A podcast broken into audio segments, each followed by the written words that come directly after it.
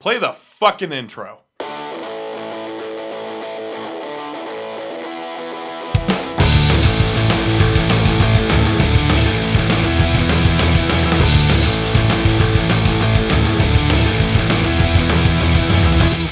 This is Dustin. And this is Eric. And this is S L C Punkcast. Thank you for joining us for episode two hundred thirty-six. Yep. This is our post Halloween episode. Yes. We are still in the grievance period of it being over.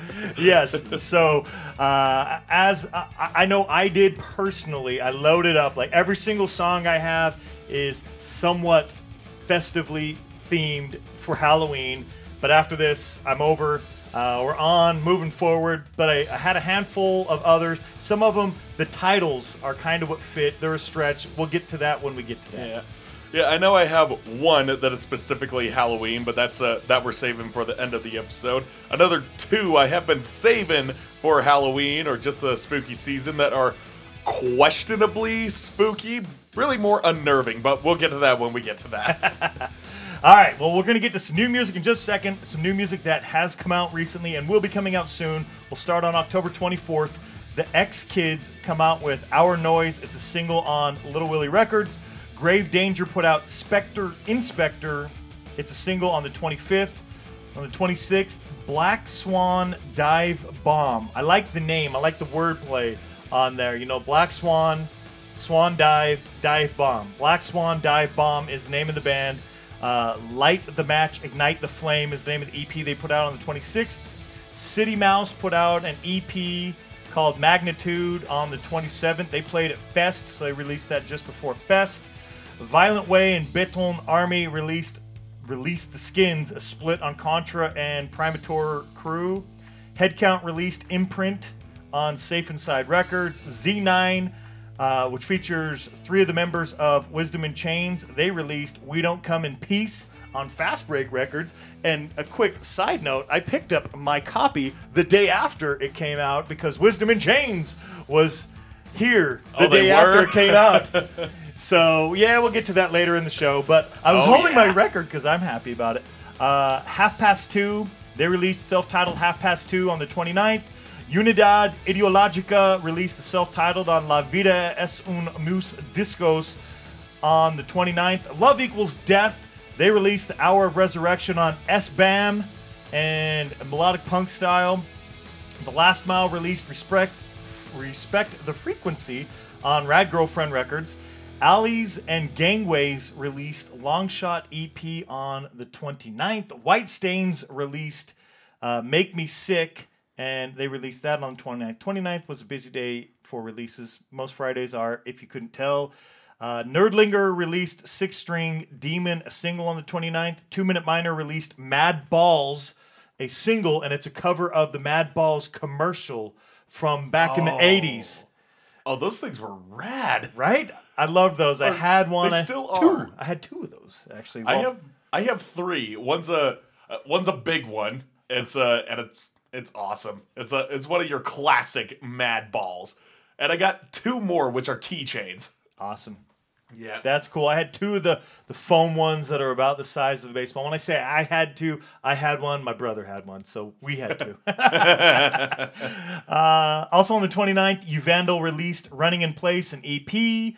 Enola released Inner Ruins on Pogo Records on the twenty-ninth. Fest nineteen Sampler that came out, Fresh and Tasty Music is what they called it. It's a compilation of bands that played Fest. It's on Wiretap Records, so if you weren't able to get to Fest, or even if you were, and you want to check out some bands that were there, well, they put out a sampler. Go look it up on Wiretap Records. It's called Fresh and Tasty New Music, the Fest nineteen Sampler. On the thirty-first, Fight the Future, out of Salt Lake City, they released Bring Balance E P, and as I stated on the last episode, they have a, uh, an East Coast tour, some band or some spots they're playing back yep. east here coming up uh, before too long. Yep, that was a bit of a big announcement, right? Horror Story, they released Trick or Treat, the Lost E P on the thirty-first. Also on the thirty-first, Fatal Blow out of the U K, they released Black Gold.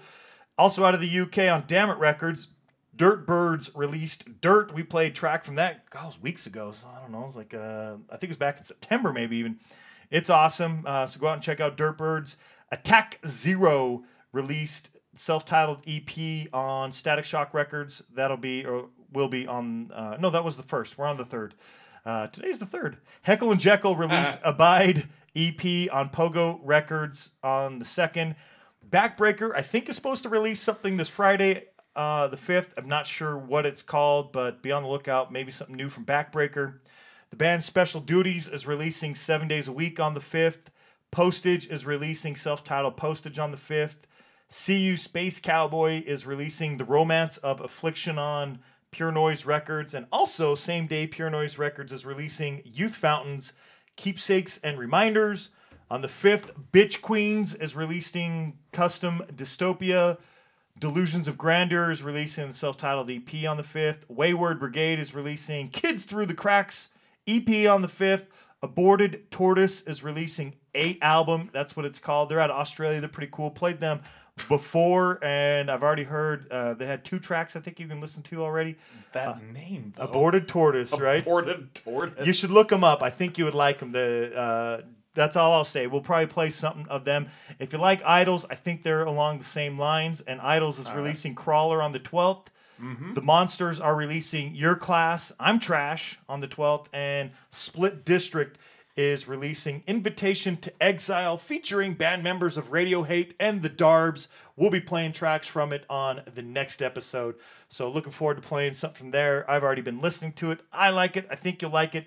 Eric, anything you'd like to add before we start playing some new music? Well, this is a bit of a tag-along to uh, the Idols album Crawler that's coming out. They released a new single today. Awesome. Yep, they released the single Car Crash, and I listened to it on the way over here, and oh my god, it's a good one. That's a sign of good things to come.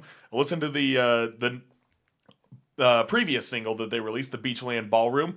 Definitely a lot more reserved, a little more serene for... Uh, Uh, for them, I was like, okay, it was g- kind of a weird thing to, uh, a weird single to start with after having known uh, their style and how aggressive they can be. And Car Crash was definitely that for me. So, so yeah, I'm, I'm going to be playing that sometime. I think it's the next episode or the one afterwards. Yeah, it's a, it's going to be in a couple of episodes. And okay. By then the album will have been out, I think. November seventeenth, so yes. Yeah, so it will have been out. I will have uh, listened to it, so uh, maybe there is another song on there that will uh, that will be more worth mentioning, but that album I am looking forward to. Awesome. So, also, another album I'm looking forward to is from my first pick today. Yes, I think I'd been announcing... And I'm, I must have just wrote the date down wrong, that on October twenty-sixth, so I probably announced it on the last show, that they were supposed to release on October twenty-sixth. It's November twenty-sixth. So, so I'll let uh. you talk. I won't interrupt or uh, take the thunder away from you. I just wanted to preface, uh, correct a mistake that I think I was making on the probably the last two episodes. Yeah, may, maybe so. But that's okay. It's okay. I knew it wasn't coming out till... Uh, November, the end of November, the band being uh, U K's own The Chisel. Yes. Oh, The Chisel, some very aggressive, uh, some very aggressive oi-themed music that's, uh, oh man, they're just blazing. The couple of releases that they have, I mean, they have a couple of E Ps, a couple of singles as well, definitely worth listening to. On one of them, they cover uh, Hurry Up Harry. Nice, yeah. Yeah, if you love the business, man. Then uh, The Chisel does too. Awesome. Oh, man. But yeah, they got an album coming out called Retaliation. And yep, they have a single out of that same name. It's the title track. That's a very good, that's a very good move to lead with the title track of your upcoming album. I don't know, maybe not, but whatever. It was a strong move because this is a strong song. It is encasing all their brutality, and it's... Uh, And it's louder. It's a lot more well put together in terms of production. You can definitely tell these guys have uh, have cut their teeth in the barroom scene, playing lo-fi, playing in lo-fi clubs with their lo-fi music, and that was all you had available. And now they're coming in full force. So a little taste of that for what you'll be getting on the twenty-sixth. Here is Retaliation, the newest from the band Chisel.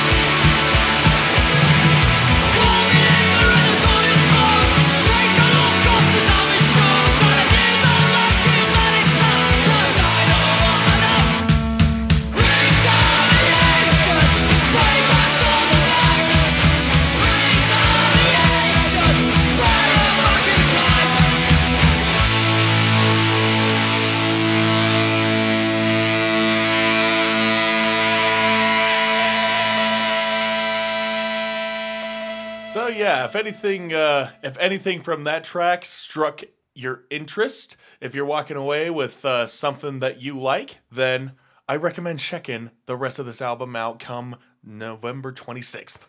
Absolutely. I definitely will. I like The Chisel, and that track has a great sound. Oh, yeah. It's a great it's a great sounding one. Definitely got that U K sound. You could just hear it. Yes. yeah. And, uh, yeah, it looks like we're going to be kind of keeping in the theme here with uh, your pick. Yes. Uh, the band Mad Mulligans, they released a track called Hate Breeders.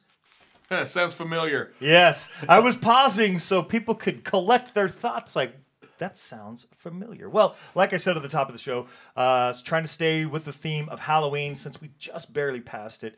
Uh, and there were several tracks that I wanted to still add in, so I kind of crammed them all together.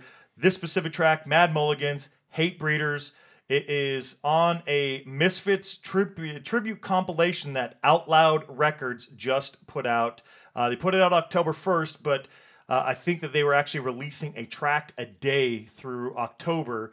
And on that compilation, there is thirty-one tracks. So I'm looking at it right now. If you go over to outloud records dot bandcamp dot com, you can see this compilation. Out Loud Records is out of California.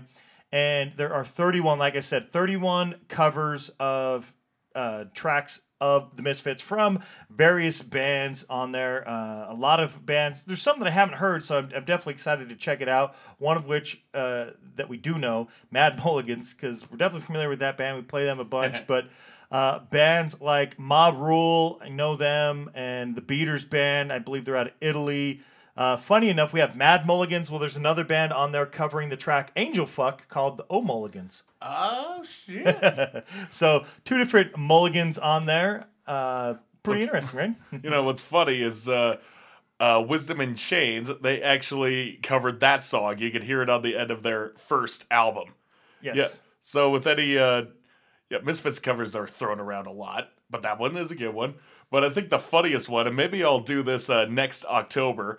Uh, the band Hate Breed covered Hate Breeders. Nice. Yeah, on their whole uh, For the Lions album. That's, That's awesome. Nothing but covers, and that is one of them. Kind of funny. Well, get out there to the Out Loud Records. It's called We're a Fiend Family. That's the name of the compilation. Again, thirty-one tracks. They released one per day. Uh, Mad Mulligans, on the other hand, they did a, they were on a compilation with uh, Dammit Records. I played a track off of it.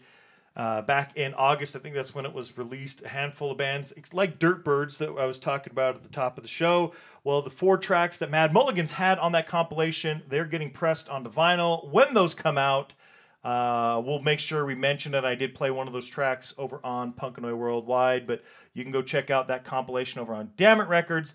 On this episode, though, we're going to stick to their cover of Hate Breeders. This is Mad Mulligans. Whoa!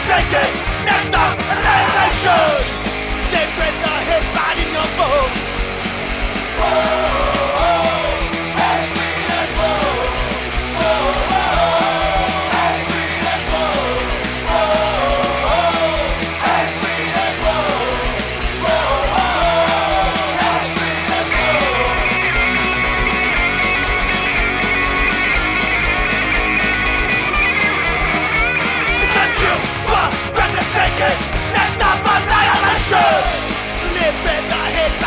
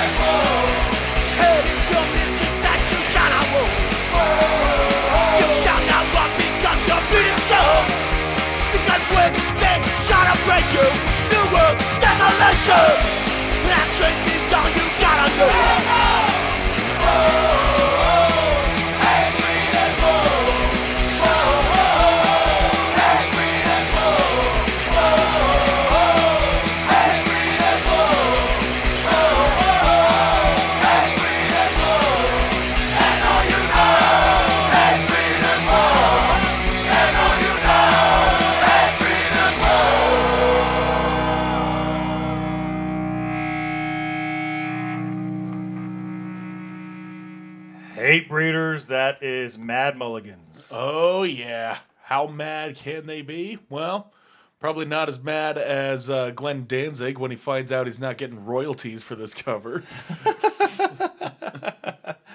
uh, the track's awesome. Uh, thank you, Albie, for always sharing awesome stuff from Mad Mulligans. Uh, great band. And if you're unfamiliar, you should tune in. We've played several tracks from Mad Mulligans, including tracks also from bands that the members of Mad Mulligans are also in, which include The Craze, American Eagle, Darkside, N Y C, Schism, and I think Eric even found another band that one of the band members was in, like Wrench or something like that. Does that sound familiar? Yeah. Okay. Yeah, it was Wrench. They're more of like a uh, uh, they're more of like a doomy, sludgy nineties style uh, metal band, and it's still good. It's awesome. Really good. Well, Uh, thanks to Albie. That track's awesome. Go check out that We're a Fiend family over on Out Loud Records, over on the Bandcamp page. That was Mad Mulligans with Hate Breeders. Next, we're going to play another new track.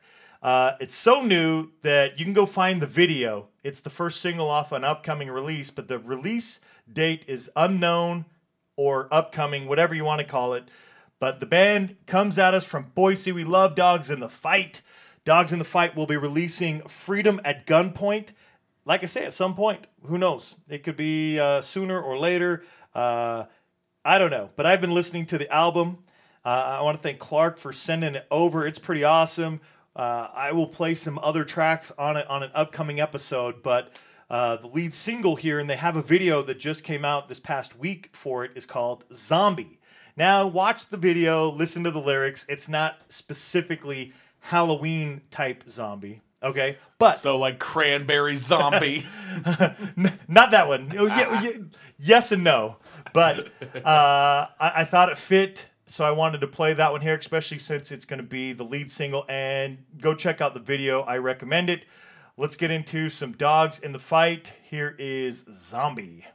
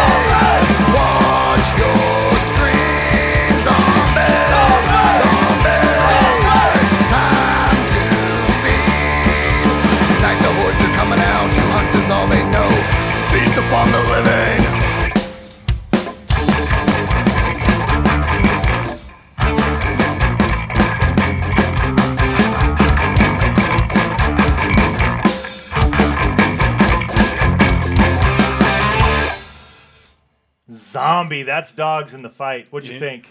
Well, I think that can be passed as a Halloween track if you uh, consider the movie Shaun of the Dead to be a Halloween track.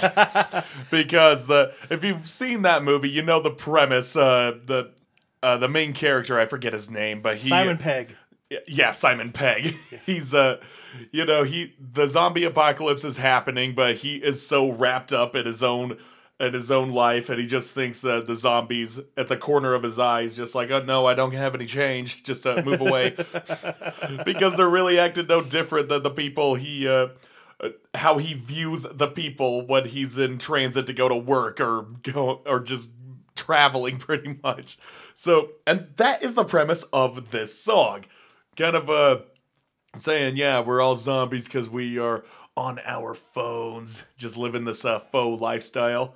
I have heard one other song that uh, covers that, at least off the top of my head. It's hashtag Not Real Life by H two O. Okay. Yeah, and that's a that's a really good one. Yeah, I love that one.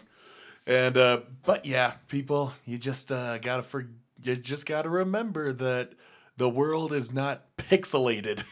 No shit, huh? Not a bunch of ones and zeros. Well, I recommend checking out the video. Uh, the cartoon art, the, the most of it's cartoon art, and I, I thought it was really cool. I won't give any more away because I think you should just go watch it. But I want to thank Clark for sharing it. Uh, I was happy to get to see Clark and the mayor down at Punk Rock Bowling again this year. It was awesome to see those guys in person. It's nice to get out and see people in person again, and it was nice to see those guys at Punk Rock Bowling. And I want to thank Clark mm. for sharing. The album's awesome. Looking forward to playing some more tracks here in the near future. And as we find out when the release date for Freedom at Gunpoint is, we'll make sure we let you know. All right. Eric, let's do some older, lesser-known tracks. What do you have? Well, I have a very new track from a somewhat uh, newer band, but you're definitely unknown. The band is called Erratic Impulse. They are based out of uh, Southern California. I would wager to say somewhere around San Diego. I would say the same. I couldn't find it anywhere, but they play a lot of shows in San Diego and that area. So I didn't want to say yeah. it's San Diego in case it's just somewhere nearby, but well, they, they play a lot of shows there. Yeah. It's also because they're in cahoots with the uh, with the Project Sellout guys. Okay. Yeah, who are based, uh, not necessarily San Diego, but Lemon Grove, which is...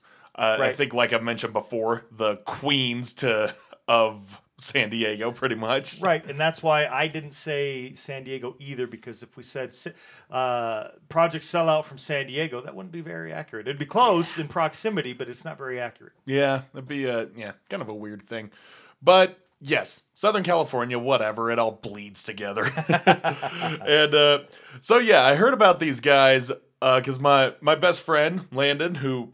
does all the photography in the world, it seems, has been going back and forth from San Diego and Salt Lake for uh, for just over a year now. And, yeah, mostly hanging out with the uh, Project Sellout boys, all the Prescotts and their, uh, and their homies. And these guys just happen to be some of them. And if you go on their Instagram, you will. F- if you scroll down enough, there is like a little... Uh, uh, pictures of the four of them in one post, uh, just these uh, profile headshots. And yeah, that was him. That was Landon. That's how he did it. He uh, sent me a link to their stuff. He's like, bud, you gotta check these guys out. And I did. It was their music video for their song of the same name. And I really wanted to uh, plug that video because it's worth watching. It's just them in their practice space. And they are punk rock. They, you hear them, you hear punk rock. The singer and guitarist, you know, he's the same thing. He's got a mohawk, he's got a battle jacket on, and he's, uh, kind of reminds me of, uh, Scatter, you know, okay. from Usurpers, which, uh, I don't know, some of you locals may recognize him, but yeah, he looks just like that. But the walls are just shrouded with, uh, Iron Maiden posters, and Metallica, and Judas Priest, and, uh, the famous Johnny Cash poster, where it's just him flipping off the camera, and it's got Cash on the side, yeah. So you wouldn't, re- just walking into that, you think, oh, this is going to be a metal band. Nope, it's definitely a punk rock band. So, so yeah, I just wanted to uh, choose that song, Erratic Impulse, by the band Erratic Impulse, from the E P Erratic Impulse. The like, trifecta. The holy trinity on this one. Uh, really check out that video. It's uh, it's just kind of funny seeing the polar opposite. But if you listen to uh, the rest of it, I will get into the rest of the E P after the song. Here is the from the, here is the song, the band, the album, all named Erratic Impulse.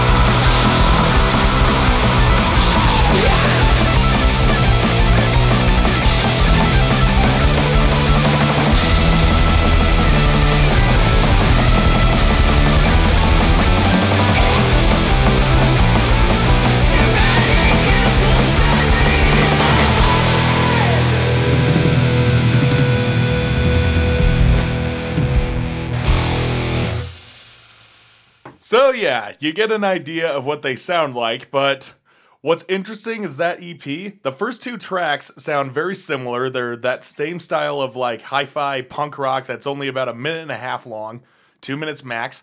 But the last half of the E P kind of pulls a Black Flag's My War on us.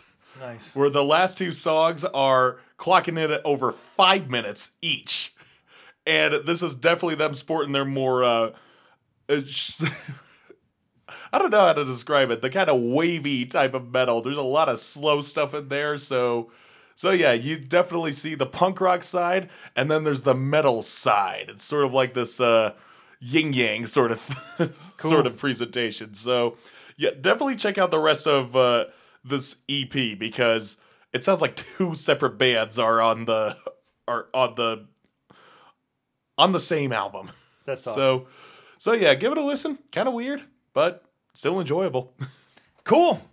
Well, I've got a track that is actually brand new in the sense that it's the album.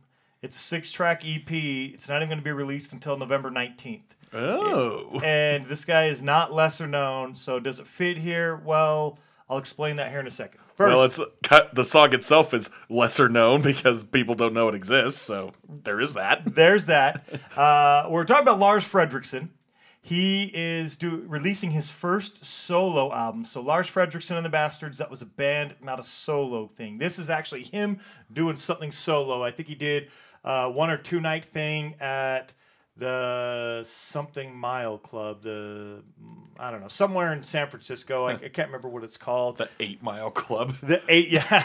if, if we were in Detroit, uh, maybe yeah. uh, Mile High Club, Eli's Mile High Club. See, I'm looking over here because it's a, a venue that they played at on a poster ah, I have here for okay. uh, Rock the Ship, but it wasn't for Rock the Ship. It was separate.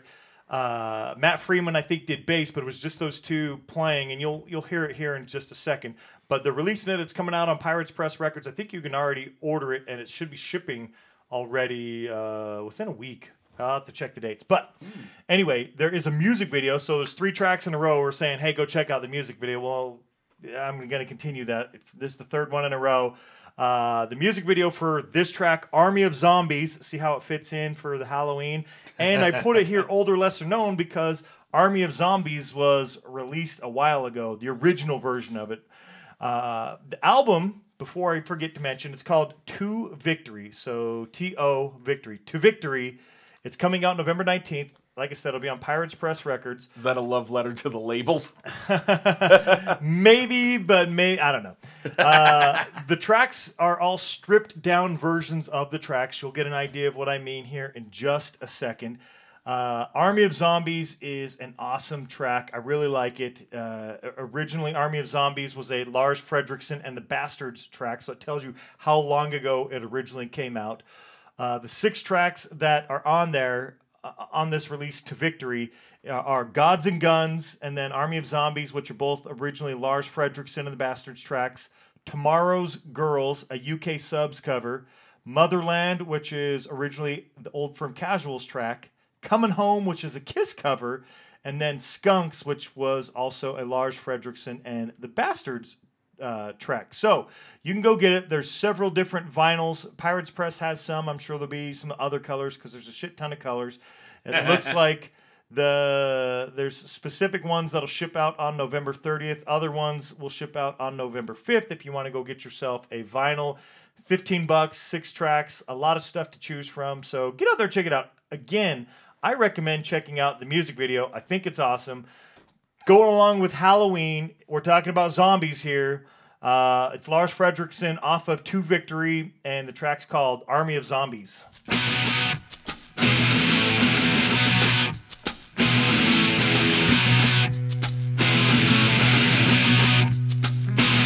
Well, it's the end of Camelot, and if you're ready or not, well, you can spell the rot of an army of zombies.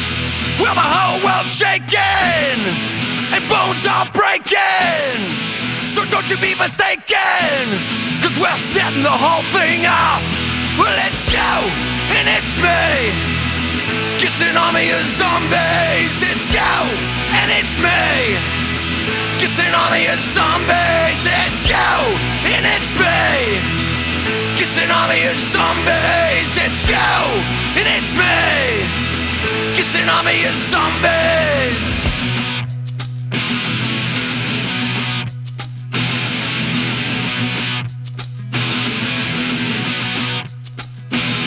Well, the temperature's rising, the rhythm's hypnotizing, the beat is uniting, a million people as one. Well, the bomb is detonating, we're through delegating, no more commiserating. Just shut your mouth and fight, cause it's you and it's me. It's an army of zombies, it's you and it's me. It's an army of zombies, it's you, it's me. It's an army of zombies, it's you, and it's me. It's an army of zombies.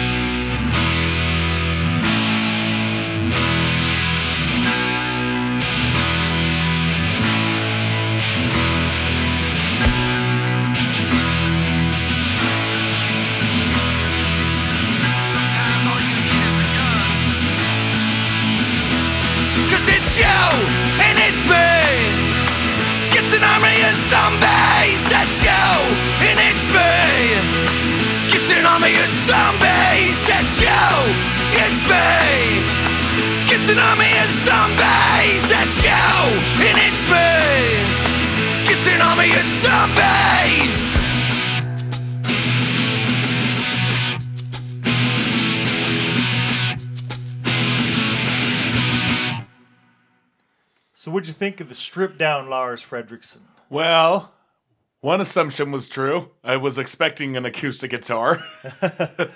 So, yeah. So I was expect I was expecting that, but I guess I didn't uh, think it would be his style to go completely acoustic. I think he still functions incredibly well behind uh, with an electric style uh, backwash, right? So so yeah. The song itself was good. It's good to hear that Lars is still doing stuff outside of uh, outside of uh, Rancid and and Old Firm Casuals as well. And outside of Stomper ninety-eight, and outside of The Last Resort, and outside of how many Oxley's Midnight Runners, and how many other fucking bands is Lars Frederiksen doing shit with? Yeah. Been in. Yeah. He's all over the damn place, that man. Yes. Tons of stuff. I hope he keeps doing more. Shit, I want to start a band and ask him if he'll, you got time for something to do with me? Baby. God damn. Uh, but yeah, I didn't really catch the theme of what he was going for in uh, the zombie aesthetic. Well, I think the original track from Lars Frederiksen and the Bastards, I would say, you know, you and me against an army of zombies. And again, I think we're more along the line of zombies that Dogs in the Fight was talking about. But uh, I want to point out before we move on, a big miss was from the movie Zombieland or Zombieland two. They should have, especially at the beginning of Zombieland when it's uh, Jesse Eisenberg, is that his name? Yeah. And Woody Harrelson, when it's just the two of them, they should have been playing that Lars Frederiksen and the Bastards Army of Zombies. It could have been saying, it's you and it's me against an army of zombies. Wouldn't that have been fucking perfect playing that? That's a huge miss on the people that put that together's part. Well, just uh, on that part, just uh, put the T V on mute and then play the song. There you go. Yeah. There's probably a spot that it fits. Anyway, uh, check it out. It's over on Pirates Press. Uh, it's really awesome. I like all the tracks. I like the stripped down versions. I like the originals, but I, I think it's cool that he did a U K subs and a Kiss cover along there, along with some of the tracks that are also his from other bands. So get out there, check it out. Uh, we're going to play one last Halloween song for the year. I was going to play Dead Evil, which I am playing Dead Evil, but I was going to play Dead Evil off of something that came out back in July of this year. It was called New Zealand Horror Punk Volume one Compilation. I was going to play a Dead Evil track. It's called Silent Night, Deadly Night. Well, as you can tell from the title, it might be more like horror Christmas themed than horror Halloween themed. Yeah. And the more I listened to it, I thought, you know what? I'm going to hold it off. But I looked, and Dead Evil actually just... I'm glad I did, because at the time I picked this track, they hadn't released the track that I'm going to play. Because on October thirtieth of this year, this past Saturday, they released a Monster Mash cover. Uh, mm-hmm. And so I thought, you know what? We're going to substitute that. So Dead Evil from Auckland, New Zealand. They just released this track. We're going to wrap up our Halloween-themed song. So there won't be any more Halloween-themed. Maybe in a couple weeks, we'll start doing some Christmas-themed tracks if yeah. we... come across those. And maybe that's where Silent Night, Deadly Night will come oh, in. It will. Before we get done with the, the season there, I, I will make sure we get that added in. But we're done with Halloween after this episode. So Must, let's listen to, yes, let's listen to some Dead Evil with Monster Mash. Good evening. I was working in the lab late one night when my eyes beheld an eerie sight. For my monster from the slab began to rise, and suddenly, to my surprise, it's a mash. He did the monster mash. The monster mash.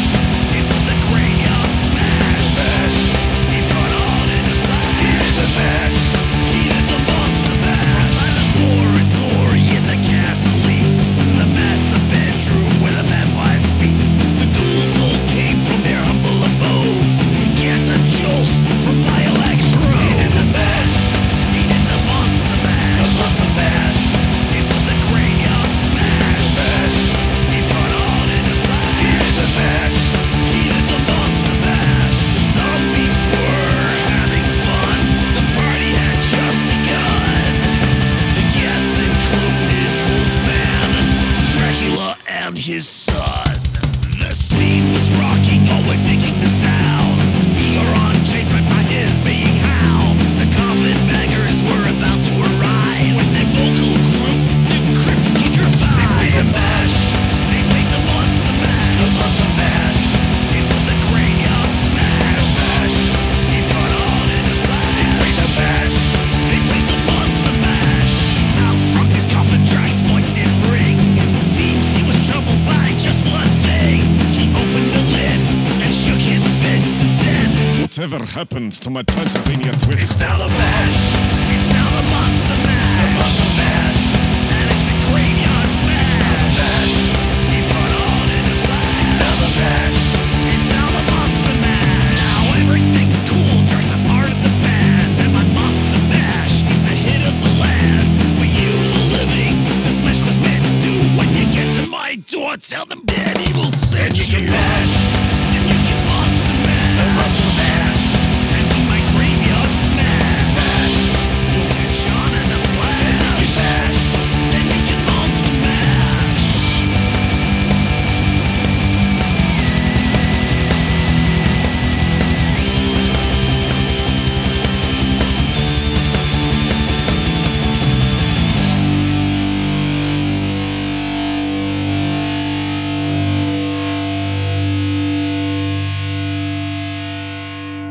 So, what'd you think of Dead Evil's Monster Mash? It was, it was all right. It was all right. I was just expecting something a little, uh, I don't know, faster rather than just an ele- rather than just like an electrified version of the Bobby Pickett song. Fair enough. Uh, they did say, you know, knock on the door and s- tell them uh, Dead Evil sent you. I mean, oh, they personalized that a little bit. Yeah. But I will say, yeah, on more levels than one, this is a Halloween-themed track, right down to the uh, the name of the band being, I'm assuming, a play on words of the movie Evil Dead. Yeah, try searching for the band. You're gonna you, you'll find them on Bandcamp, but good luck finding them anywhere else because all the searches are full of Evil Dead, even yeah. though it's Dead Evil. yeah, yeah. So in a way, that kind of. Uh, forces you to go right to their Bandcamp. Right. Go there. Uh, they do have a lot of cool releases, including that one just came out on the thirtieth. Eric, let's talk about uh, some live show stuff real quick, and then uh, we'll jump into some albums. We both went to a show. Yeah, we went to the same show. I know, we were both supposed to go to a show the week previous, and we both missed Dead Cuffs and Foot Soldier. We mm-hmm. both couldn't make it, but oh, well. we both did go to a show this past weekend. We were both able to make it. Yeah. Dead Cuffs? Pretty sure it was Broken Cuffs, wasn't it? Oh, yes. It was Broken Cuffs. Uh, death is on the mind. Yeah. Yes. Yeah, we uh, we did miss that show, but the show that we did not miss this last week, it was the one I've been plugging since August, Wisdom and Chains. There you go. Finally, a year and a half later from its original, uh, uh, from the original date they were supposed to play, which was March some... March seventeenth, actually. Yeah, I think that's right. Yeah, somewhere March seventeenth in uh, twenty twenty. But the pandemic had hit Utah. Wisdom and Chains were not gonna, were not going to take their chances uh, coming over here, and uh, yeah, you can see why. It took a, but they still, they still kept in touch with uh, Paige of Violent Unrest, who actually booked, who initially booked the show, and and they eventually followed through. They're like, okay, the pandemic is is going away. We can actually schedule a time to come into the show. How does October thirtieth work? Yep. All right, let's do it. Cool. So, yep, that was the show. That was where we went. And yeah, before we get into the uh, Wisdom and Chains, obviously, Violent Unrest opened up. They were the first band, and yep, Violent Unrest, they are what they are, and what they are is awesome. However, this time around, they actually had a... Uh, Since it was Halloween, they dressed up. They were the Ninja Turtles. Yes. Yes. Uh, actually gave As them Jeremy di- said, I think the dollar store yeah. Ninja Turtles. Or at least yeah. his costume. Yeah, pretty much. I mean, they're... Uh, uh, why do I keep forgetting the guitarist's name? Whatever. He was... Uh, uh, yeah, he was playing Donatello, but the most he had was a purple bandana. George. George, that's his name. It was a purple bandana on his head. And, uh, and yeah, Scabs, he was, uh, oh God, he was Raphael. Uh, Jeremy was Michelangelo, the party dude. And, uh, of course, Paige is, uh, Leonardo. Right. I mean, by deduction, I don't think she was wearing anything, uh, that would suggest that, but. No, she had a shirt. Yeah.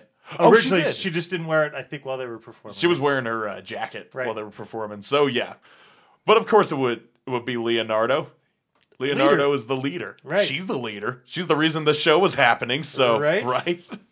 Uh, God. And then Mandalore. Yeah, Mandalore. This was really weird. Uh, Tucker, Andrew, and uh, Mike, they were up on the stage, and so was Conrad for a minute. And it was like, nah, this is really weird. That he just got down in with the crowd because, yep, Mandalore, I've always seen them playing floor shows. And if uh, the rest of the band's gonna be up on the stage, Conrad is staying down below. So yeah, it was a great, it was a great set. Mandalore always kills it live. Love seeing him. But one of the big takeaways for me, eh, takeaway was Takeover. Right. Oh man, Takeover. They had not played a show in three years, maybe even longer than that. Maybe it's closer to four. But it was just awesome to see uh, Ryan and company come back into the fold for what apparently was their last show. Yep. Yep. So it sucks. They're gone. They're gone now, but their E Ps, they still live on Bandcamp, and you can you can find them. You can listen to them there. They are worth the listen, particularly the Sinking E P, which I plugged on this show before, a long, uh, long time ago. Okay. Yeah. So I played Takeover on here, and it was great to see them. When they did the song Fall Back Down, I know how it sounds, but Fall Back Down, I'm talking Fall Back Down, that one. It, me and uh, another one of my hardcore homies, we just uh, crowded around Ryan, who is this mountain of a man. The He's guy a, is a behemoth. He is a giant. This guy. He's a monster among men. I know. Oh, but he's uh, he's such a sweetheart. Oh, he's a super nice guy. Yeah. Uh, but I mean, he's like six five to six seven. I mean, I didn't stand right next to him, but he's he's tall, and then he's got to be like three hundred fifty pounds plus. Just. Just massive, just a, a huge human being. Oh, yeah. I mean, his calves are the size of most people's thighs. Yeah, for sure. So, yeah. And you listen to Takeover, you picture someone who has who has a voice that you are hearing. Yes, he is pretty much exactly what you're picturing. Right. So, uh, so, yeah, I'm hoping that some of the guys are doing something, will be doing something else out of that, but... Uh, yeah, on top of being thankful to see Wisdom and Chains for the first time, I was extremely grateful that I got to see Takeover, a band who I've loved ever since my days in the hardcore scene, uh, which I'm still kind of there, but not as much as I used to. Uh, just, uh, uh, just say their farewell. It was awesome. It was awesome being back in a show where I have to, like, dodge all these flailing fists and spin kicks and all this crazy shit. I'm like, oh, man, I've, I've almost forgot what this feels like. It's been a while since I've been to a hardcore show like that, so that was pretty cool. It, it all was pretty damn cool, but oh, when uh, the hour struck and Wisdom and Chains came on, oh, God, people were going crazy. I was up in the front with uh, everyone who knew every single lyric to the song that was playing. I'm like, oh, wow, I really don't know shit. uh, but they were they were killing it. They actually started their set off with the intro to Cro-Mag's We Gotta Know. I was like, okay, got my attention. But then I started thinking, you know what, they don't really have much of an intro song. At least not that I've heard to really uh, amp the audience up, so... Okay, we have. Why not? I was half expecting them to just uh, open up with the cover of right. that. That would have been pretty funny. But no, they went through about uh, uh, sixteen songs. sixteen or seventeen. That's uh, that's what Joe said yeah. after the show. Um, but it was a hell of a it was a hell of a set list, despite the fact that I didn't get to hear three of my favorite songs. They did not play Nazi Head Stomp. They did not play uh, My Friend, and they did not play Violent Americans. I was really bummed about that. But at the same time, I'm seeing Wisdom and fucking Chains, man. I have not a lot of room to complain. They were amazing. Yeah. It's just the fact that, like I've said before, they're not a touring band, not so much anymore. And they're only like, uh, they're basically a fest band. The fact that they uh, took time aside to come to little old Salt Lake City to play a D I Y venue for just one night, it really says a lot about uh, not just the band themselves, but also Paige. I'm just like, what did you have to do to convince them to come over here? Like, right. I I guess she was pushing, like, we got a very strong skinhead scene here, which, by all rights, we do. We also have a very strong hardcore scene. Wisdom and Chains appeals to both of them because there were a lot of guys in uh, in uh, fitted, uh, those fitted little chapeaus, the flat caps, and Doc Martens, and uh, guys in cargo shorts and uh, wife beaters, pretty much. In fact, most of the openers were just straightforward hardcore. Well, at least two of them. Violent Unrest is more of that Wisdom and Chains uh, half and half sort of thing, which is awesome. And but yeah, they did play Land of Kings. That was uh, that was given. It's not a Wisdom and Chains show if uh, they don't play that one. It's like, Pennsylvania, I always loved you. That's how you know where a hardcore band is from, is if they have a song named after their city right. or their state, or they mention it in their lyrics. Yeah, Pennsylvania's long and Stroudsburg's long, too. Yeah. Oh, God. Like, uh, uh, be thankful you're not in uh, Harrisburg. Right? Harrisburg hardcore. Good Lord, man. Uh, and after the fact, they were sitting in uh, England. I mean, Joe, Mad Joe, he was working the uh, he was working the, uh, the the merch table. I got a bunch of shit too. Saved myself on uh, shipping. Yeah, I got the Wisdom and Chains. I got the Nothing in Nature Respects Weakness. There we go. Uh, yeah. Album. And I got the new Z nine, like I was talking about, top of the show, just released on Friday. They were here Saturday. So I got my twelve inch, even though that's a six track E P. But I got that, all three of those guys right there on the back. We're looking at the back cover. Mm-hmm. Guitar, bass, drum, also of Wisdom and Chains. Yeah. And then they actually had a couple seven inches there. The the split they did with Mad Ball, The Family Biz, there's a track from each of the bands on there, mm-hmm. which Someday is the Wisdom and Chains track, which is also on Nothing in Nature Respects Weakness. But then they had the Sharp Shock Uh, split seven inch oh, too. Yeah. That's a great split. It is.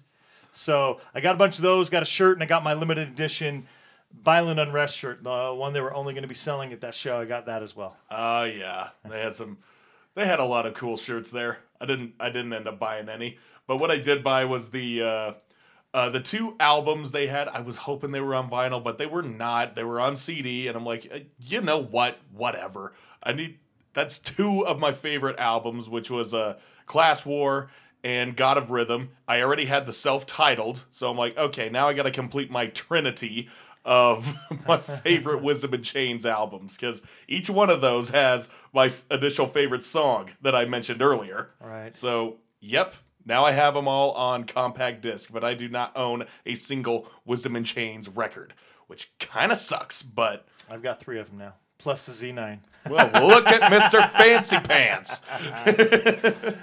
Oh, yeah. And after and after the show, they sat and uh, they sat and mingled. I got to talk to Joe. I even told him, I'm like, it was a great set, but I was bummed that Violent Americans didn't play. And he's like, ah, well, you know, this is actually this is actually a few songs longer than the sets we normally play. I'm like, really?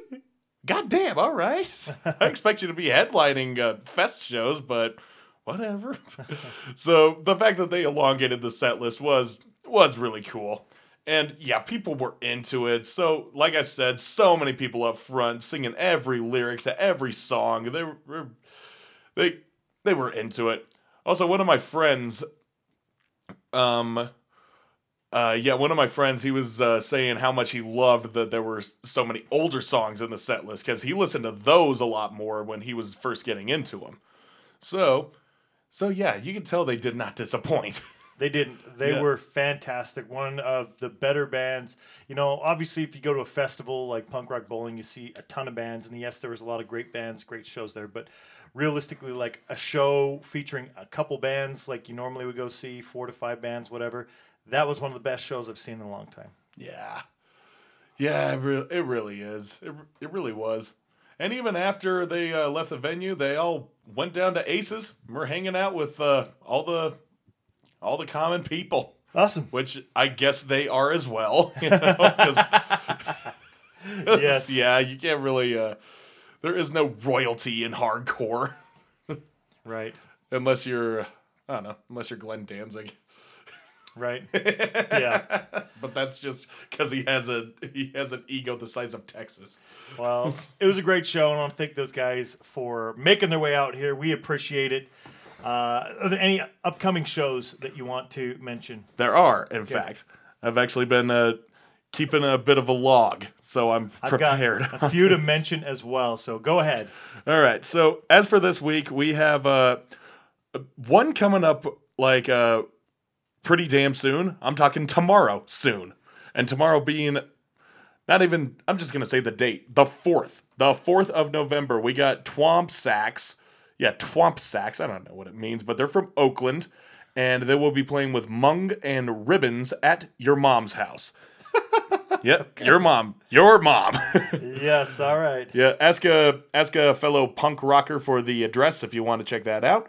Also on the seventh, at Kilby Court, my, I guess my favorite band of twenty twenty is going to be playing there, Uniform.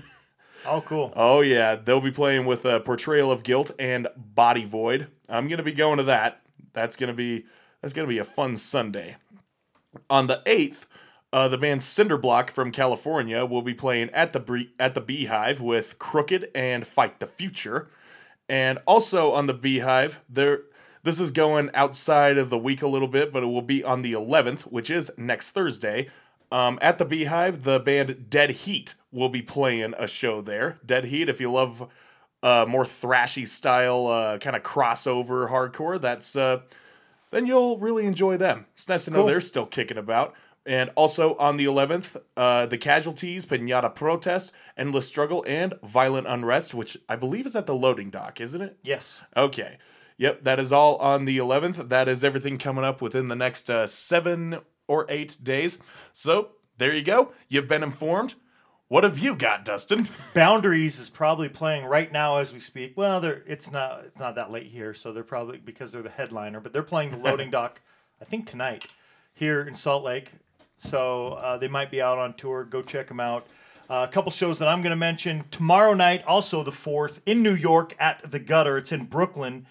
Uh, the bands Drunken Rampage, The Wheels, Susie Moon, and Mystery Girl are playing. It starts at seven, and it is twelve bucks. So if you are in Brooklyn or anywhere near there, you should go watch, because Drunken Rampage, The Wheels, and Susie Moon are all awesome. I'm not sure who Mystery Girl is, but if they're on the bill, I'm sure they're great.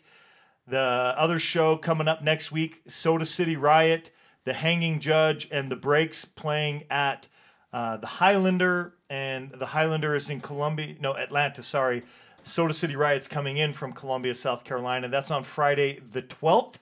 And I'll be playing Soda City Riot at some point. I looked them up after seeing that flyer, didn't know who they were. They're pretty good. I liked them. So at some point, I will be playing them, and Some Kind of Nightmare are starting on November twelfth, their next leg of their indefinite tour. And they'll be in Newcastle in Indiana at the Riot Room. They have a whole bunch of shows pretty much every day after that. Go look up Some Kind of Nightmare if you want to see the rest. So those are what I have to offer for this show. So that's our portion of the shows we've seen and shows that we want to mention coming up. If yep. there's any shows you think we should mention or check out, please let us know. And Eric, let's get yeah. into some great cover-to-cover albums. Yeah. So at the top of the show, I was explaining uh, an album whose uh, songs and subjects are questionably Halloween-related. And I will, uh, I will stand by that. I think they are. Okay. The album is... The is Caligula by Lingua Ignota. And I've played Lingua Ignota on the show before uh, from uh, uh, the track Pennsylvania Furnace from her latest album, Sinner Get Ready, which uh, yeah now is available in its entirety. Worth a listen. It's really it's it's really weird. But then again, that's all of uh, that's all of her music. So so yeah, the album that excuse me, I'm talking about is the one that came out before, back in twenty nineteen, called Caligula, who was named after the Roman emperor, who was, as they say, power-hungry and obsessed with sex. And, yep, that is pretty much the uh, that is pretty much the theme of her album here. It's a, a lot of themes talking about a society on the edge of collapse. And also, the pivotal focus of this record is talking about misogyny and uh, and abuse and psychological trauma that comes about in being in a in a very abusive relationship, which is now ended. She says it's basically taken the whole uh, the whole cycle of an abusive relationship step by step, in sort of like a in sort of like a progressive nature. So, so yeah, the album itself is telling a story, and it doesn't just tell a story through the words, it does it through the sounds and the theatrics, and that's really the uh, selling point for me showing you music like this on a punk cast. Is it punk? Well, here is my argument. A lot of the stuff is based in industrial, a lot of noise, and a lot of, uh, and a lot of dark wave. You hear it all coming out. And on top of that, it also gets a lot of, uh, it takes a little bit from extreme metal, particularly black metal as far as her vocals go. Her vocals, they can go from that really high-pitched, you think uh, you think Mayhem, you think Gorgoroth, the ah! type of shit. She does that very well, but she's also vocally trained. She uh, grew up in a in a Catholic family, so... She would be going to church, and she'd be singing the hymns, and then later on in life, she took vocal lessons. So she is... So yeah, she can sing incredibly well. If you remember Pennsylvania Furnace, if you remember her voice, yep, it's a damn good voice. and and the sole basis on which all of this stands is from is from classically trained musicianship. So there is a symphonic presence about this. So it is going all over the place okay. in this one, but it flows so well. It's sort of like, uh, the best way I described it is, uh, you think of uh, an artist like Chelsea Wolfe. The best band I can compare her to is Joy Division. And Lingua Ignota is basically the uh, the ministry, in contrast to that. And if you know Ministry, you know how weird they are. But this is amplified. Like, there is just so much shit going on here. And it's a lot to digest, even in just uh, one song, which uh, the first one, I think, was just... Uh, it, it's menacing. It's the Butcher of the World. Yeah, it just sounds brutal. And by all rights, it really is. There's just... Uh, there's a lot going on. The best... Uh, and it accurately portrays Lingua Ignota, or Kristen Hayter, which is her actual name.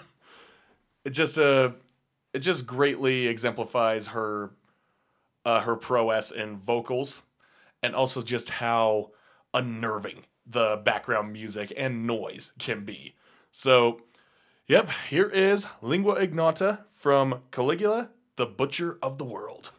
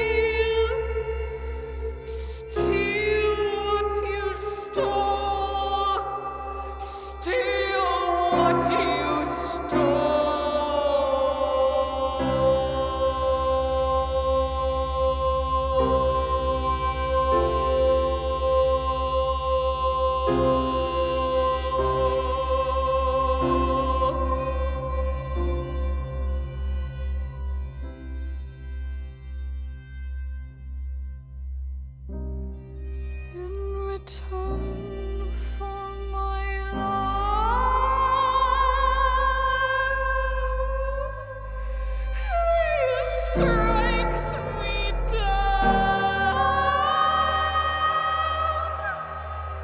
even as I make prayer for him.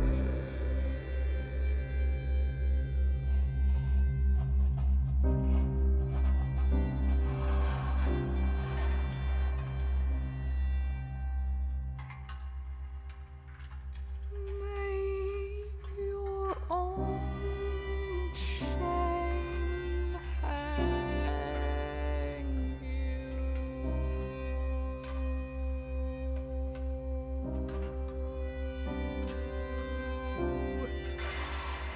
May dishonor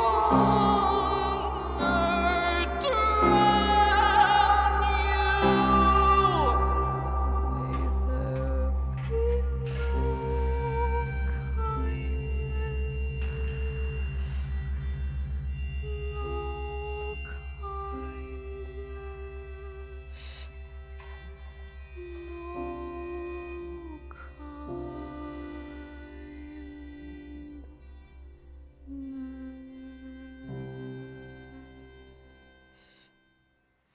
Okay. Yeah.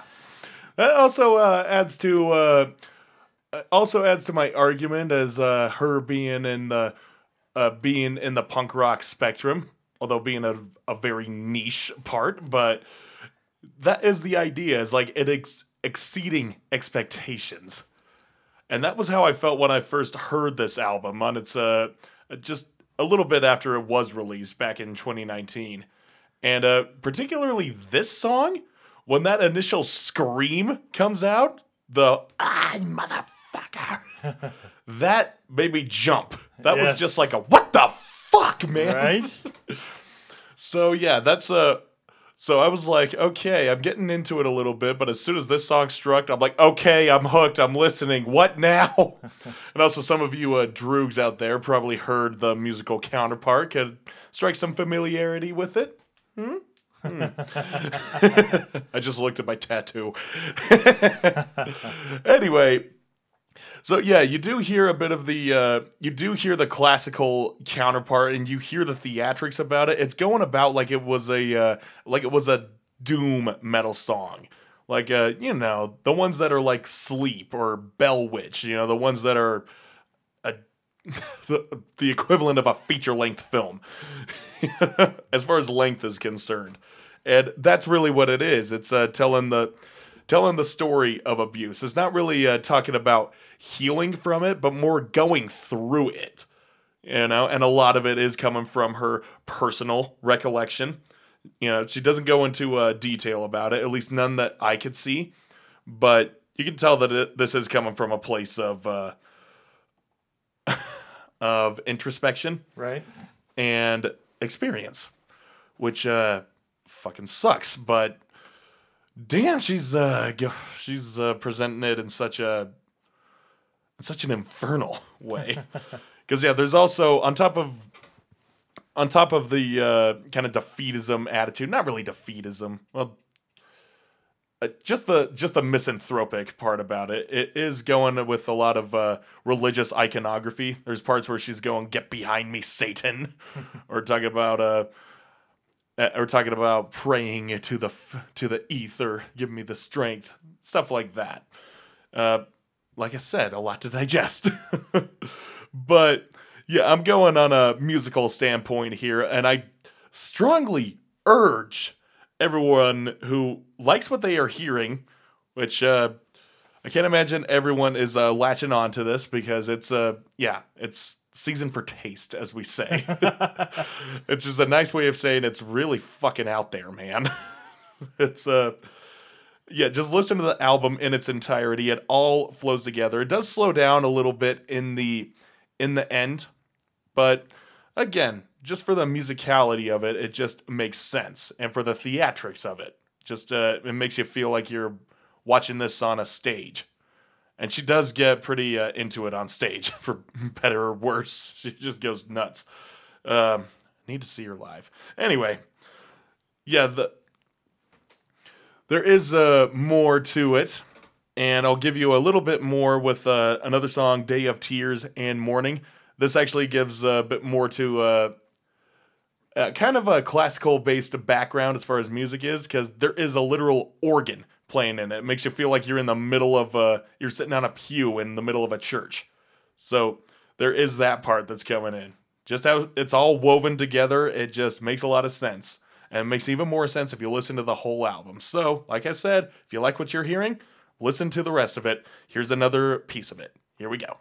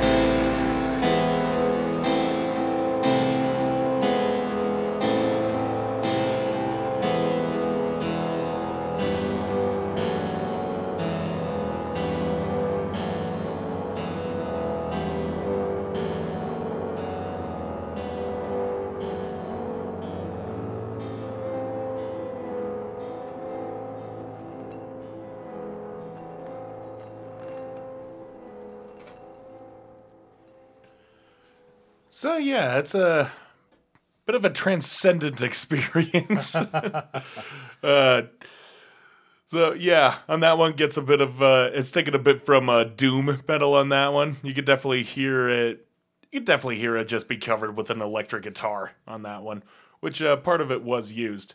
And that was the thing about this album being a uh, being an impressive step up from the previous work, All Bitches Die, which was, fun fact, recorded in a shed.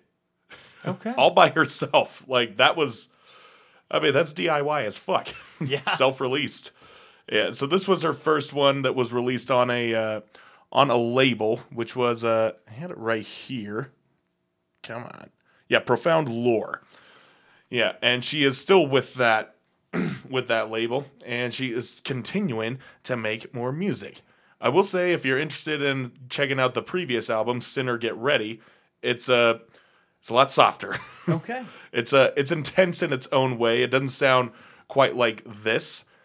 Um, but yeah, I recommend checking out her work. I would uh, I personally would start with this one, but that's just me. Uh, but yeah, listen to uh, Lingua Ignota. Her uh, her name actually uh, translates from Latin into unknown language. Oh. Yeah. So kind of like her music is kind of an unknown genre. Yeah. Yeah. But much like how uh, industrial and dark wave live in their own little respective niches on the punk spectrum, um, I feel like Lingua Ignota is cutting edge on just taking, just taking those little inspirations and uh, taking them for a goddamn spin, a, a ride down the downward spiral with a lot of uh, a lot of bumps along the way. Yeah, just and it all, it, it all comes together on uh, on her output, and I really love it. In case you can't see, I am berating this two minutes for too long. Um, uh, take us out of this uh, weird little crevice that Lingua Ignota reigns supreme. I will, because the music I picked is quite a bit different. Uh, the, the band is Défense, and they are from the French-speaking area of Canada. Uh, I would assume somewhere in the Montreal area, but I don't know specifically. I just know that they're from Canada. Uh, they don't always have a lot of information specific about the band, but uh, they released a new album this year, but it was back in July, July fifth, uh, Blasphémé. And I've had it for quite a while, uh, probably back closer to that July date. I don't think I knew it was released then, but a few months, and I've been looking to play something, and then it dawned on me, you know, like, oh, well, the track names, you know, Blasphémé translates into blasphemy. Mm-hmm. They're singing in French, as they're a French uh, Canadian band. Uh, all their stuff's in French. Well, they had a handful of tracks that just kind of fit, and I like the album. It's a good album. I think you should go and check that album out. Uh, Dans le Pentagramme, or In the Pentagram, is the track that we're going to listen to first. And again, like I said, themed things uh, for the holiday. Most of it is for sure in the title of the track. Like I said, the Army of Zombies and Zombie track from Lars Frederiksen and from Dogs in the Fight. Yeah. A little less about actual zombies, but nonetheless, uh, this right here, I should know French better than I do, and I don't. I don't know specifically what they're singing about, but I like it. Let's do some Dans le Pentagramme from Défense, or In the Pentagram. And if you look at the cover of Blasphémé, uh, it looks like, you know, this is what they had in mind. So if you go check out the album cover, In the Pentagram. We're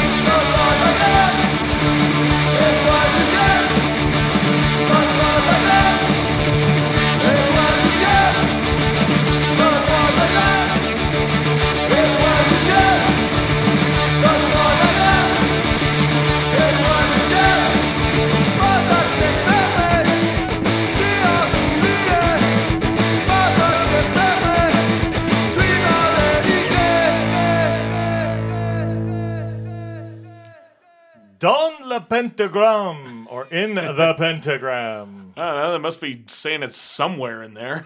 Yes. Uh, they they said it a couple times. But okay. You can take my word for it. I, su- I suppose I can. You probably know more French than I do. Maybe, maybe. It, I, I definitely don't use it as much as I should. Lost quite a bit of it, but I can still understand a little bit here and there. Uh, Blasphème, again, is the name of the album. There, there's a new album, a compilation that Crossbar Records just put out like within the last month. It is a two vinyls. Ooh. Pretty awesome. Wow, it's called Oi! The Antidote. I ordered mine. It just came like a couple days ago, like Sunday, I think, is when it arrived. Hmm. And it features bands like Hard Evidence, Abrovink, Squelette, Kong Kong, The Clinch, Athena, Sharp Shock, Bromure, Rise Up, No Class, All Worked Up, uh, Savage Beat, Antagonizers A T L, and Défense. The track that they feature on there, Porte de l'Enfer. And that is actually on this album. That's not a track I'm going to play because, like I said, I'm trying to keep to the theme. But uh, go check that compilation, Oi! The Antidote. There is four vinyls, over twenty bands, I believe, on that. It's pretty awesome. Go check it out from Crossbar Records. Back to Défense, not the track that's on the compilation, but another track that I just think fits the bill again. I don't know exactly what they're singing about, but... the track is Les Vampires, or The Vampires. Really? Really? That's uh, okay. I'm happy you were here, Google Translate. Right? So let's listen to it. Here's Défense with Les Vampires.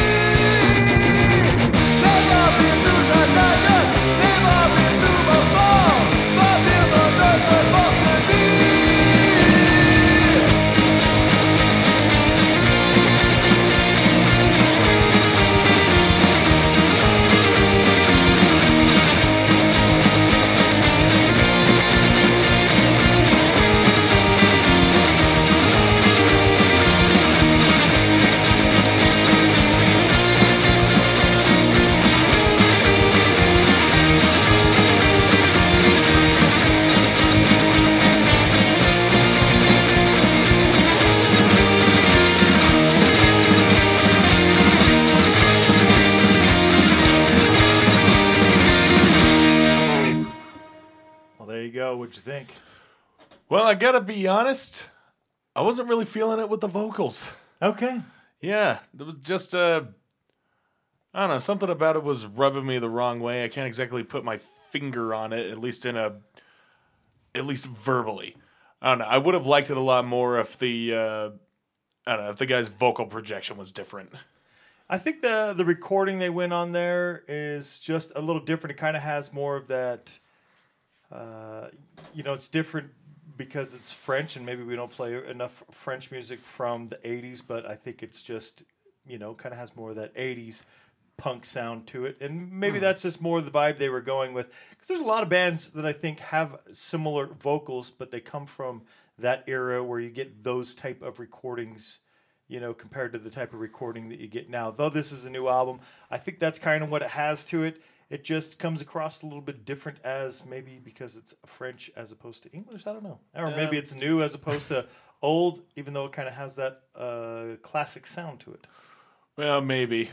I know it's not the language barrier. I listen to a lot of bands that don't speak English at all. Right. But uh, but really it's the feeling behind it. Just the, the oomph that makes uh, that they're putting in each of their lyrics, where it's like, I may not understand what the fuck they're saying, but I am loving this song. Sure. So, so yeah, I wasn't really feeling much of that, much of that oomph in the in the vocals, and whatever style they were going for. I mean, it's cool, whatever. But,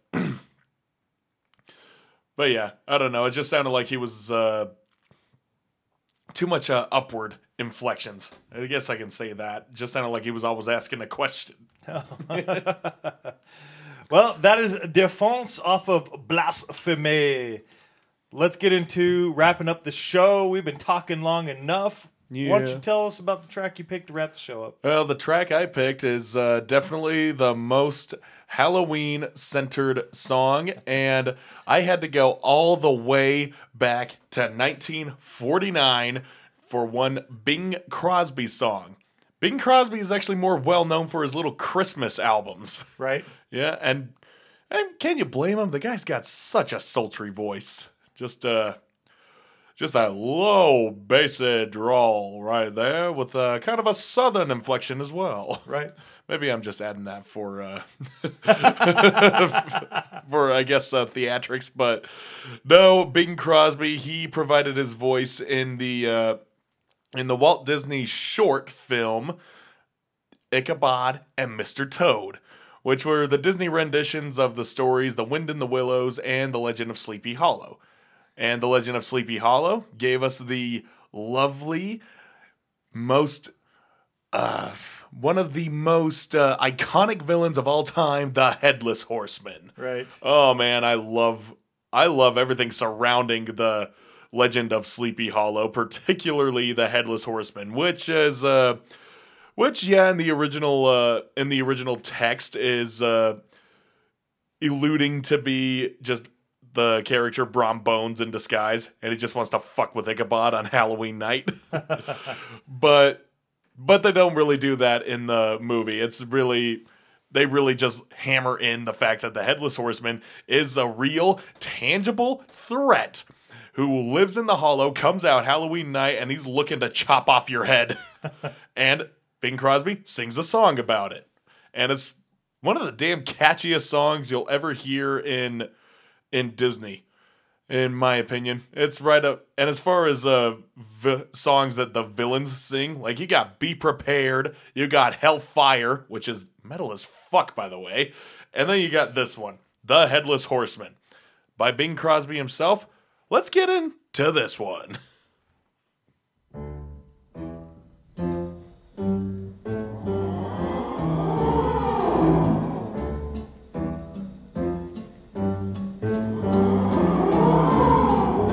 Now gather round while I elucidate on what happens outside when it gets late. Long about midnight, the ghosts and banshees get together for their nightly jamborees. There's ghosts with horns and saucer eyes, and some with fangs about this size. Some short and fat, some tall and thin. Some don't even bother to wear their skin. Whoa, whoa, I'm telling you, brother, it's a frightful sight to see what goes on in the night.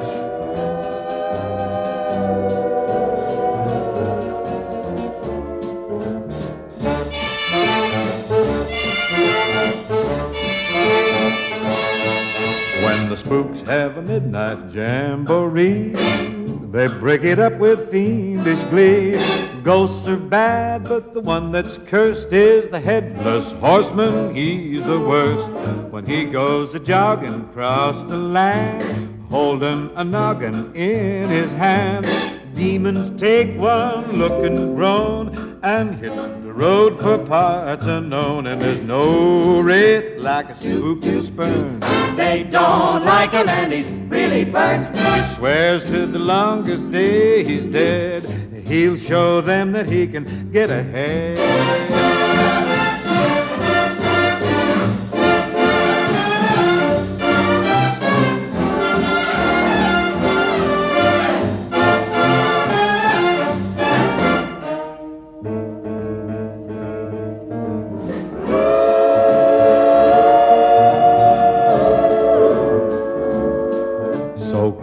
All the windows, lock the doors. Unless you're careful, he'll get yours.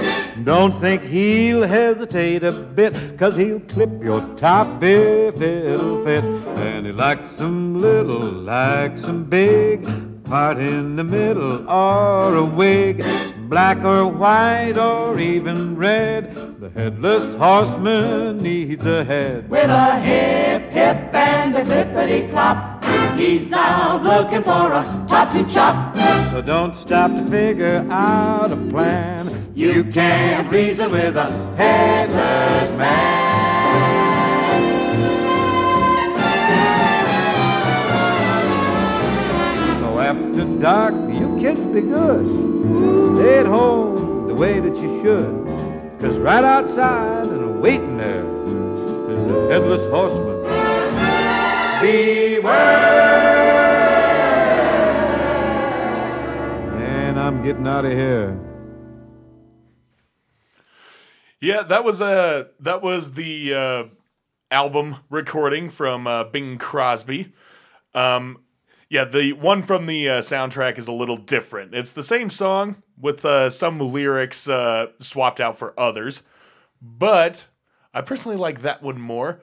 But this one, you get to hear some of the uh, haunting backing vocals. You see how it just uh, eludes that sense of just uh, being in the middle of nowhere, walking through that cavernous forest, and then all of a sudden you turn around, some guy, he's riding on his horse, he's weaving a, he's weaving his goddamn sword and just coming right for your neck.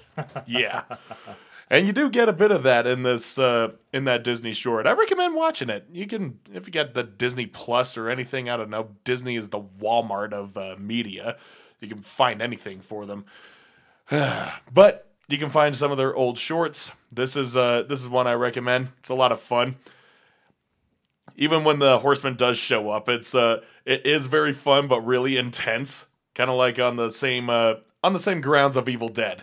It's like it's cartoonish, but also really, really horrific at the same time, and uh, and yeah, I like I personally like the uh, soundtrack version better. I don't know. I think it's just uh, I think it just comes off as more fun. Cool. So yeah, watch that watch that film. I can't believe I'm plugging Disney. Fuck, as if they really need an introduction. But that film. No, I'm plugging the film. The film is not very well known. Watch that damn film. It's a good one. This is back when Disney still had balls. Awesome. Well, I want to wrap it up with the Jay Giles Band. I'm actually a big fan of this band, but the things I didn't know about the band is they started way back in nineteen sixty-five, and they were active from sixty-five to eighty-five, and then they reformed again back in two thousand nine, but they had some music, you know, through the seventies, a little bit different than I expected. I remember a lot of the new wave stuff that you hear that they put out like around like nineteen eighty and the early eighties. I even have one of their records, the Freeze Frame record, over here in my record collection because I like Jay Giles Band, but I thought I'll play something a little different. They have a track called Nightmares off of an album they put out in nineteen seventy-four called Nightmares and Other Tales from the Vinyl Jungle. And they... it's short, and it I guess it's kind of moody for Halloween. I thought I would put it out. It's even on hard-hitting Halloween compilation of some sort, hard-hitting Halloween hits that has like a bunch of seventies and eighties and shit like that on there. So somebody thought it was Halloween. I thought it was all right. Uh, something different from the Jay Giles Band that you probably haven't heard, and it kind of fits. So here we go. Here's Nightmares. Pass that.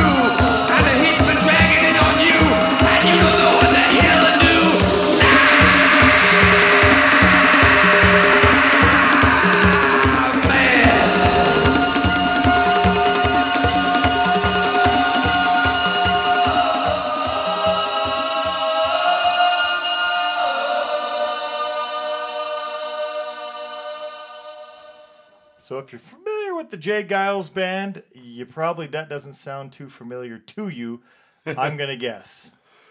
Well, I don't have a frame of reference because this is my first time hearing them. Well, that doesn't sound anything like what they normally would sound like, but uh, you should check them out nonetheless if you like Jay Giles Band. But anyway, that was the Halloween, final Halloween track. I get it was short. Yeah. And maybe it was Halloween or not. It was kind of spooky. I don't know what the fuck. I don't know. There's a lot of uh, Screamin' Jay Hawkins vibe coming from him. There you go. Which if if you guys don't know Screamin' Jay Hawkins, look him up. He is the original guy who wrote I Put a Spell on You. Okay. Yeah. Yeah. You'll you'll know it when you hear it. Bop, bop, bop, bop, bop, bop. I put a spell on you. Cause you're mad. Yeah. Yeah, that was like a... Yeah, Jay Giles, that was more of like an alto uh, version of Screamin' Jay when he's doing his uh, ah! type screams. Yeah, the... Yeah, Screamin' Jay, he's, uh, he's a little bit more baritone, which I just realized. Jay Hawkins? Jay Giles? Whoa. Okay, this is getting really weird. Okay, now I feel like the specters are fucking with us. Let's, uh... Yeah, let's uh, finish off this show before this episode becomes cursed. Let's do. We've reached the end. You can find us on iTunes, Spotify, Stitcher, YouTube, Music, Amazon Music, Player F M, and, of course, S L C Punkcast dot com. You found us somewhere, but you can find us all those places, too. You can find the bands on Instagram at The Chisel U K, at Mad Mulligans N Y C, at, uh, well, Dogs in the Fight don't have an Instagram, but you can go follow Clark. He posts some stuff, and he posts stuff about the band on occasion, too. At Clark underscore in underscore the underscore fight. At Erratic Impulse. At Lars Fredrickson. At Lingua underscore Ignata. At Defense dot O I. And the show's at S L C Punkcast. Eric. My socials include at Scary Uncle underscore Eric underscore S L C on Instagram. My band, Anonymous, is on Instagram at anonymous underscore band official. Our Facebook is at anonymous S L C. And our Bandcamp, anonymous S L C dot bandcamp dot com. My other band, Heart of Dark, is on Instagram at heart of dark eight oh one S L C.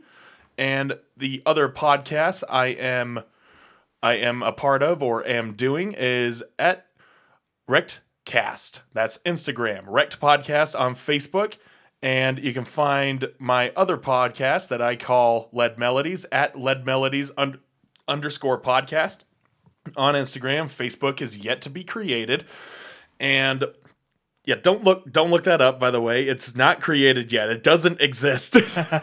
And you can find, uh, you can find some episodes where I appear on Assault City, which is at Assault City C P on Instagram. But you can find all of that and more on the website circle pit radio dot com. There we go. There's my mouthload of other places to find me. Awesome. Well, you can find the bands. Also, Mad Mulligans has a Facebook page. There's at Dogs in the Fight, at Erratic Impulse, at Lars Fredrickson Official, at Lingua Ignata Music. Defense has a page. The show's at S L C Punkcast. Thank you, everybody, for joining us all the way up through this point of episode two thirty-six. Eric, any final thoughts? Well, I'm not keeping in with the uh, Halloween theme right here, but this is something that I thought that I've been thinking about going into the bathroom. Again, I don't know what that has to do with anything, but, you know, you think of stuff when you're uh, draining yourself. But, you know, with the way that, uh, with the way that uh, punk has been... going through all the different movements throughout its decades of existence.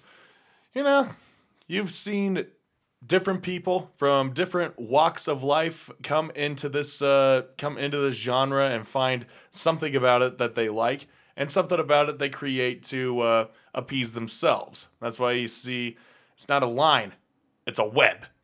Punk rock is just a, a web with so many offshoots and so many things that go on to find webs of their own or not even fine, just create webs of their own. So, in short, uh, punk rock, uh, speaking for myself, I mean, I based my whole life on this genre, on the music scene, in which uh, every decision I make, fact, it always factors into, how can I fit this into my life? so, so yeah, in short, punk rock, hardcore, whatever uh, whatever genre affixes to you. If you love it, that's great. If you want to live it, well, that's when you got to find out of what you want to do. Punk isn't about where you come from. It's about what you do with it. And on that note, play the fucking outro.